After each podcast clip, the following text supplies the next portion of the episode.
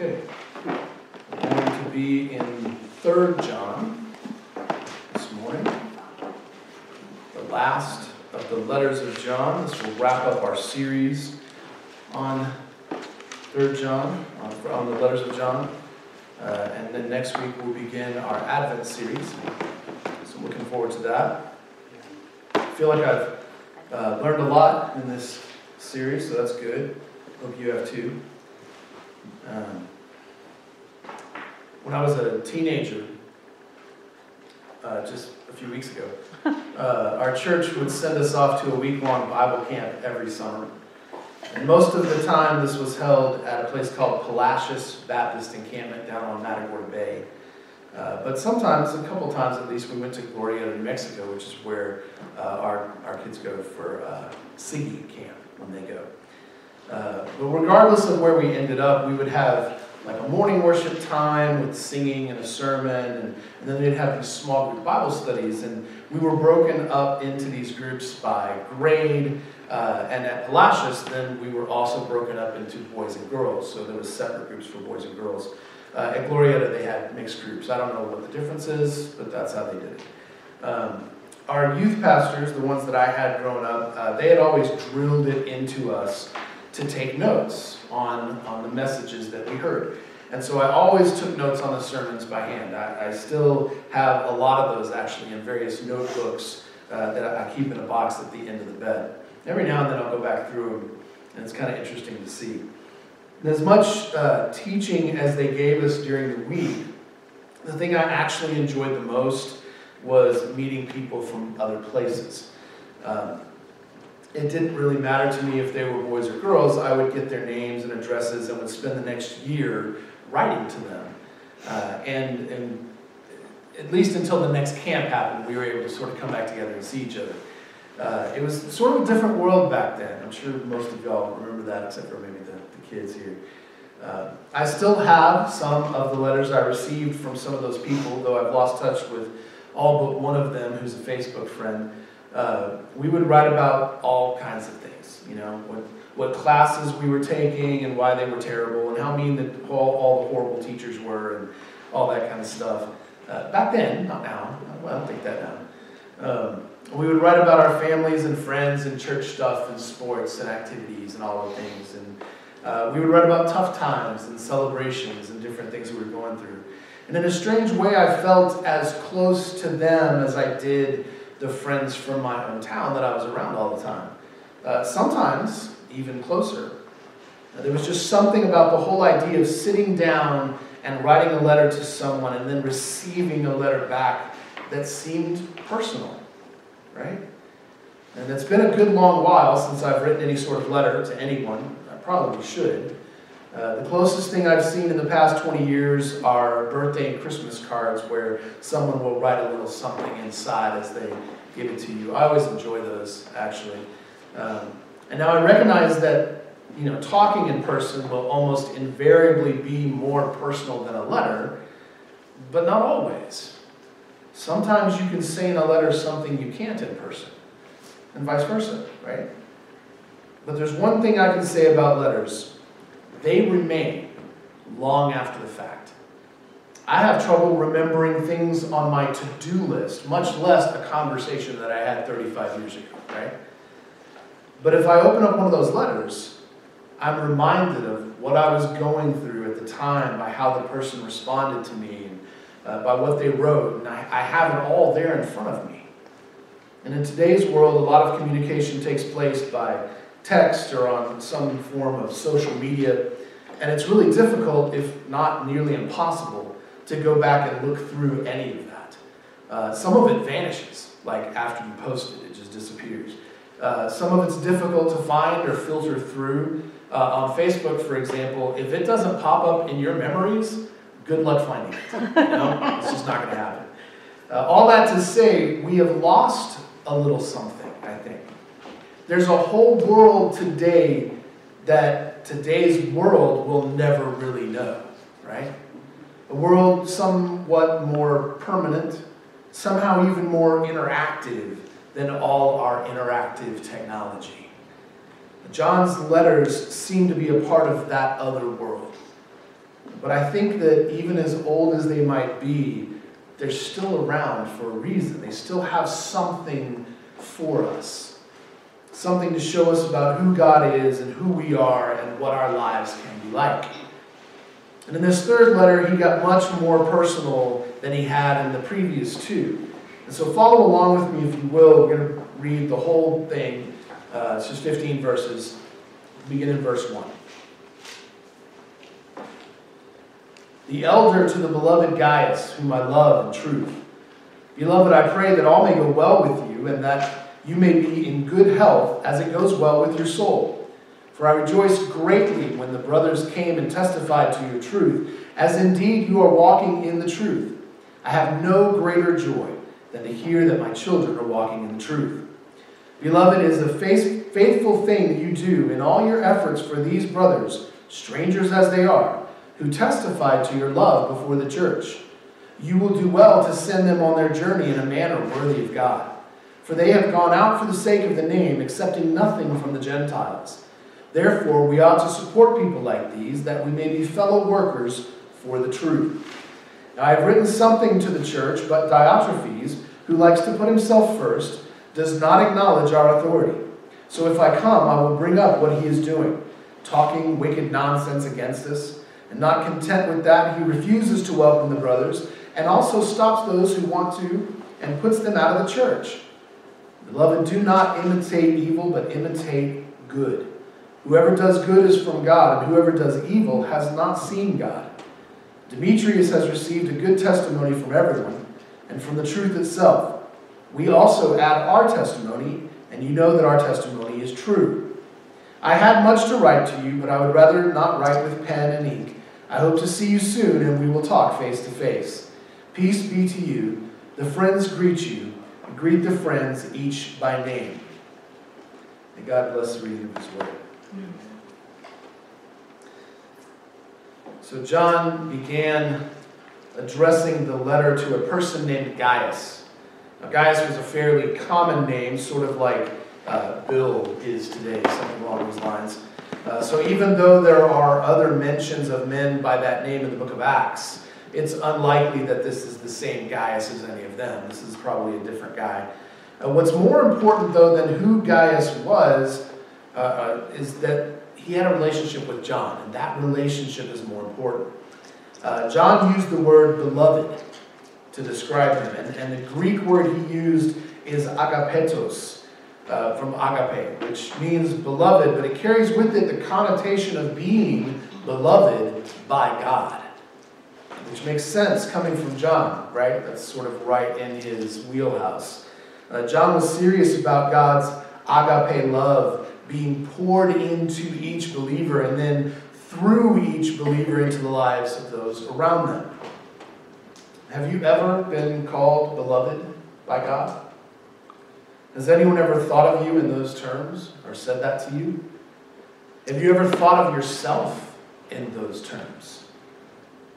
Now, this may seem like something we could just breeze right past, but this is a weighty greeting. John wanted to set the tone right away that this was a different kind of letter, a relational letter, a warm, affectionate letter. Not that his others were harsh or cold, but this is personal, this is different. A letter, he writes, that is conveying deep fondness between John and Gaius. And that matters because John wanted Gaius to see things in that light, to approach whatever he was about to say with that understanding. To understand that not only was he loved by John, but more importantly, he was loved by God. And as you know, I recently turned 50, and my mother gave me a birthday card with a short handwritten note. It comes across in a very similar way as what John said to Gaius here at the beginning. So I asked her if I could read it to y'all and share it with y'all. She said yes. So I want to just read just quickly what she said. The card's kind of your normal buy at the Hallmark store card. It's got all the sort of things that they say. I'm not going to read any of that. But then she wrote a handwritten thing, like right there at the bottom. So this is what it says. And it's in cursive, and I can still read it. So I'm pretty proud of myself. It says, I am so grateful and thankful for who you are and what you stand for. So much love and God's blessing for you and family on this, your 50th birthday. Love you much, Mom. It's simple, and yet it's profound, right? Just like what John has written throughout his letters. And I think that's important that we understand, not just that my mom thinks I'm awesome, but that John was speaking to Gaius in similar terms. He was talking to him that way. Now, I'm sure everyone else here has received a card like this at some point from somebody. Hopefully you have. Probably more than one, right? And this is just about the only place we find sort of handwritten sentiments along those lines anymore. But what we know when we read them is that we're loved, right? That's what John wanted to convey to Gaius right at the beginning. And then he talked about praying for the health and soul of Gaius, which might seem an odd way to phrase such a concern, but John was basically drawing a parallel, hoping that Gaius' physical and spiritual life were in harmony, right? That what he was feeling physically was as well as what he was feeling spiritually. As his soul was in the process of being saved and made whole, that he was feeling that in his physical life as well. John went on to mention that he rejoiced when he heard of Gaius walking in the truth. In other words, John was excited that Gaius was experiencing eternal life and then demonstrating it in his daily interactions with others. According to John, when those he considered his children, such as Gaius, walked in the light and in truth, it was the greatest source of joy. You think about it, like when we see our children do amazing things, that's the same feeling, right? It works that way. But what's also clear in this simple opening is that there was some manner of network between various churches in that area, that these churches shared resources of some sort, and that there were teachers and messengers moving freely among them. That two or more believers, he calls them strangers, and we don't know how many, but two or more showed up where John was with a good report concerning Gaius is evidence of what we're talking about here, that they were all connected. And that brings up some questions. Like, what other churches are we connected with? How are we connected with them? What does that look like? And I know, for example, that over the past few years when we have put together like a VBS, we've been able to get some of our main materials from the Presbyterian Church in Fort Stockton through Janet's connection with them. We've been very grateful for that. I also know that we were at one time on the receiving end of a generous donation from Stonegate Church in Midland that includes our computers and the projector and the screen and all that stuff that we have, which is fantastic. I know that we had the blessing of connecting with a church up in the Panhandle that came down a couple of years in a row to help us do VBS, brought their youth group, their youth pastor and his wife came down with the group and helped us. And just a few years back, we of course joined together with Collision Church, John and Emily and their group, from Alpine to go down to Rockport and assist in hurricane cleanup. And that was us bonding with it and working with another church. And we've done things locally as well. We've collected seed packets for the Big Bend Border Ministry and other things like that. And I could keep going, but I think you get the point. In all of this, whether we were on the receiving end or the giving end, we needed external connections with other groups of believers. And I think the New Testament makes it clear that we are supposed to have such connections. Not to mention that each of these connections have been vital to our efforts in ministry, both here and elsewhere. And I'm always on the lookout for ways we can connect with other churches and do ministry. In fact, I'm meeting with a pastor from a church in Austin when I go to pick up Bailey in December to see how we might partner with them. And my hope is that we can bring them out and host them out here at some point to minister in this community, and then maybe we might be able to go and assist them do something in their area as well. That's what I would hope to do. Because that's what we see all through the New Testament. And here in John's letter to Gaius, it's no different. He talked about these folks arriving with a good report, having come along this journey. And then John went on to talk about Gaius' faithfulness in the process of receiving them and then sending these travelers along. Believers, as they were, who were obviously strangers to him, but they weren't strangers in general. John clearly knew that. In fact, it seems from what he wrote in verses 5 through 8 that they had come from some other church where John was by way of Gaius and then would be returning there as well. And John seems to have expected nothing less than another round of hospitality from Gaius. And in essence, the heart of this letter is about that hospitality. In our day and time, hospitality is generally shopped out to various hotel and motel chains. And if you want to know the difference between a hotel and motel, you are asking the wrong person. There were inns in the ancient world. They called them a different name, but they had the same function.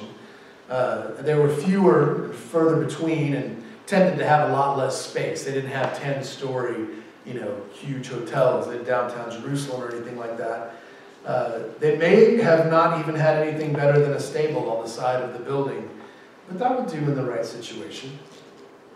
In ancient Israel, however, further back, hospitality was a major, major thing.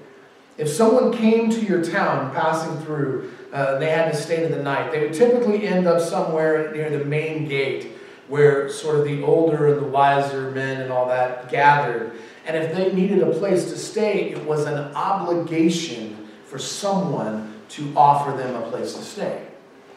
And we find a glimpse of this in Leviticus 19, 30 through 34, where it says, "When a stranger sojourns with you in your land, you shall do him no wrong.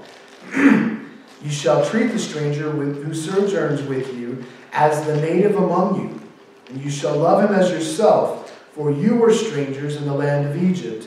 I am the Lord your God." Right? As they unpack this, in their culture, it meant giving people a place to eat and sleep, a place off the street so that they weren't robbed or killed or anything like that. A place where they would be safe and sheltered, much as God had sheltered and fed the children of Israel during the Exodus story. Now, this was still the case in the New Testament, and we see it in Jesus and the other disciples actually staying with Peter and his family in Capernaum. And there are various other instances. John was still in this same mindset, only now he applied it to the young church and the people who were passing between the various congregations. When he mentioned that they had accepted nothing from the Gentiles, he wasn't making some sort of racial remark there. Even though the church was still mostly Jewish at this point, there had been Gentile converts. On the contrary, John was using the term to refer to non-believers. That's really what he was talking about. And he was simply saying the travelers had not stayed with any non-believers because they hadn't needed to. They were on a mission from God, and so far, other believers, including Gaius, had taken care of them. Now, John was excited by this. It's clear that he saw it as not only the right thing to do, but as a necessity in terms of how the churches would interact and depend on each other. He wanted them to be personally connected and to feel that connection. And this is clear in the way John spoke of being fellow workers with them by making sure they were well cared for on their journey. Just over 2 years ago, before COVID descended on us, a couple from the Netherlands on a cycling tour from San Diego to Orlando rode their bicycles into town. And I hope I get their names right. They told me and I've forgotten. Their names were, I think, Ivo and Andre. The high that day had been 63, but the low that night was going to be 34. And all the local hospitality that we have here was apparently full. And so someone pointed them in our direction, and we were able to put them up in our fellowship hall. Now, granted, it doesn't have like a cozy fireplace or anything like that. Not this big, nice beds like the Gauge. But it we have military cots that have been donated to us that we've used for this reason. It has bathrooms, they have a roof over their heads, and there was a nice heated room waiting for them when we got back from taking them to supper. They were safe and sheltered. When the group from the Panhandle came down, we were able to put them up during their stay as well, with several of y'all offering your hospitality to them and letting them stay with you. This is at the heart of what John was excited about, a sense of personal connectedness that comes from relational interaction, from caring for people, even if you don't know them very well, from looking after each other for the sake of the gospel. The question is, what does this look like for us moving forward? How might we interact with other groups of believers in ways that will benefit the kingdom both here and elsewhere? What kinds of relationships do we want to be involved in? Because just like the early church, we need to be connected to what God is doing. And while our main focus and effort needs to be here in Marathon, it can't just be here in Marathon. We can't afford to be that myopic with the gospel. If the first believers had been closed off to anything beyond themselves, we wouldn't be sitting here, right?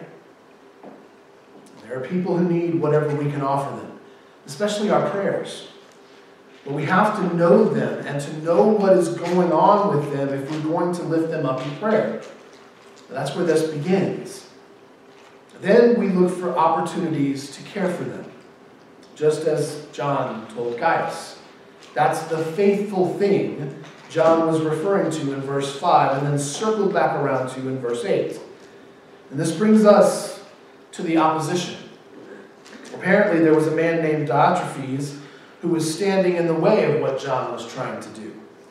And based on what we read here, Diotrephes was prideful and arrogant, putting his own concerns over John's, even though John was the apostle. And he didn't seem to care for John or John's teaching. In fact, he actively opposed him.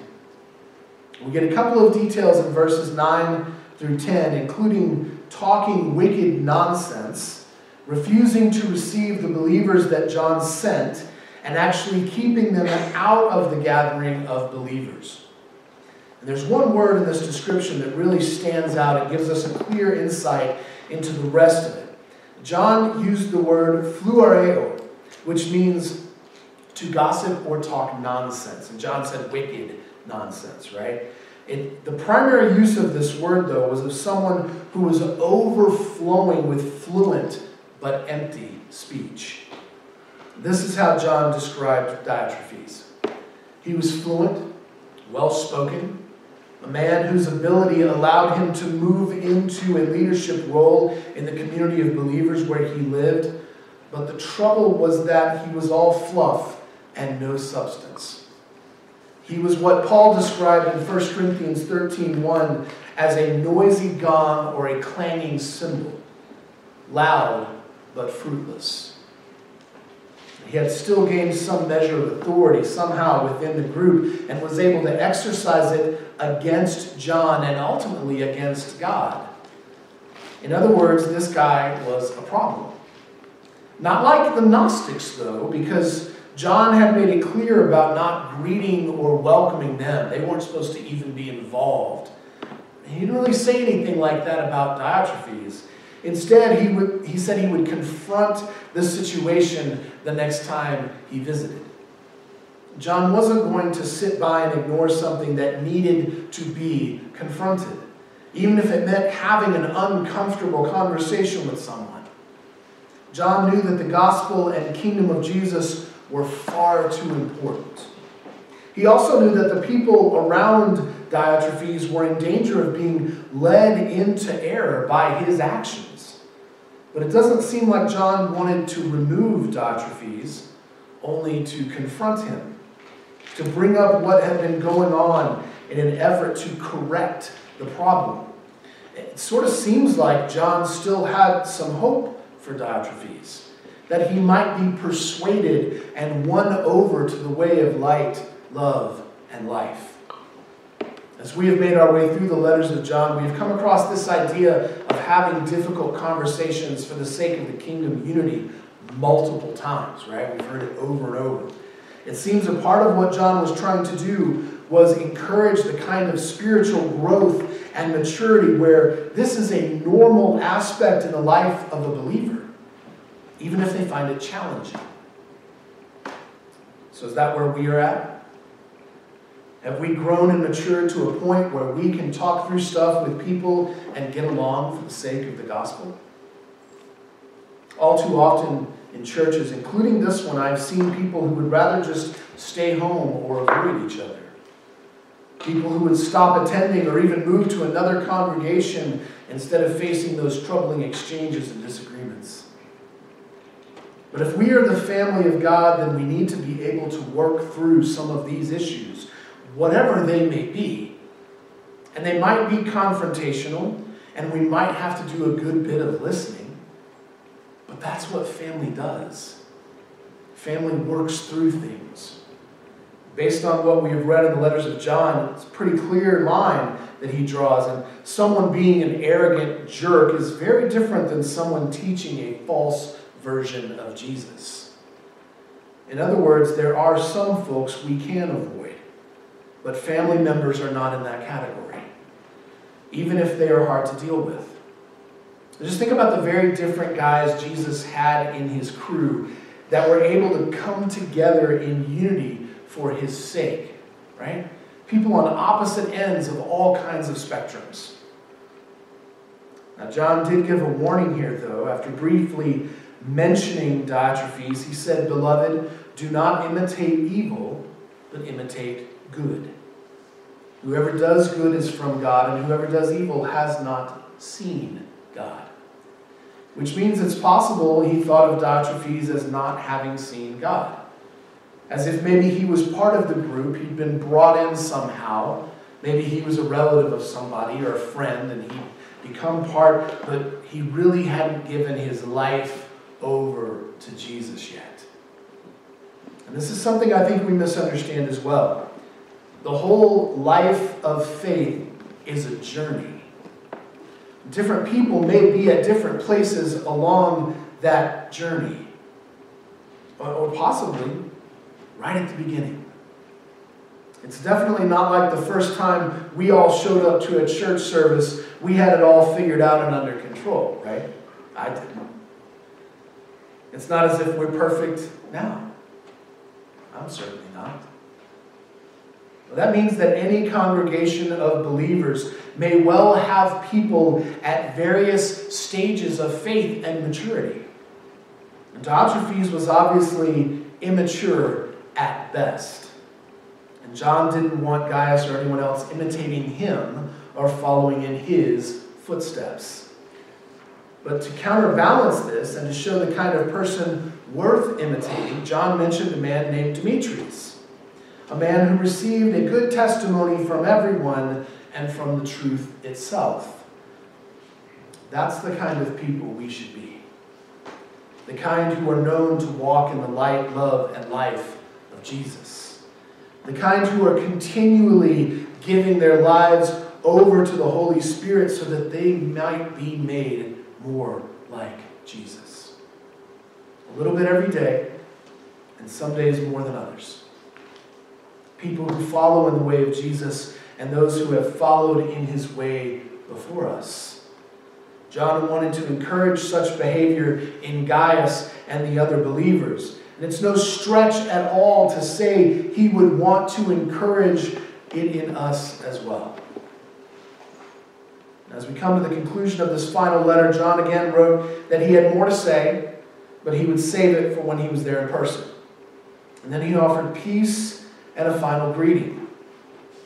And what seems clear from this is that John felt closely connected to Gaius and these other believers. As was his practice, it seemed as if he circled back around to the relational connection he had with them and wanted them to have it with each other. By passing greetings from one group of believers to another, John revealed that believers both then and now are relationally connected to a much larger thing than we might imagine. That we are in truth linked with family members all around the world. Which is quite encouraging if we stop to think about it, because that means we have brothers and sisters literally all over the place. Our family is huge and spread out. We can be sure that in any given moment, our prayers and our worship and our devotion are a part of a larger, more vast symphony of faith than we can fully grasp. That we have a place in this story of God's kingdom. That our lives join together with the lives of others both now and throughout history to produce a harmony of light and love and life all over the world. And so as we enjoy Thanksgiving this week and then move into the season of Advent this next week, as our hearts turn to shadows and light, may we live in our present chaos with hope and peace and love and joy. May we walk in the light and exemplify the things that John was speaking about, just as Jesus is in the light. He's the one John was looking at. And may we do it in the most personal way possible. Will you pray?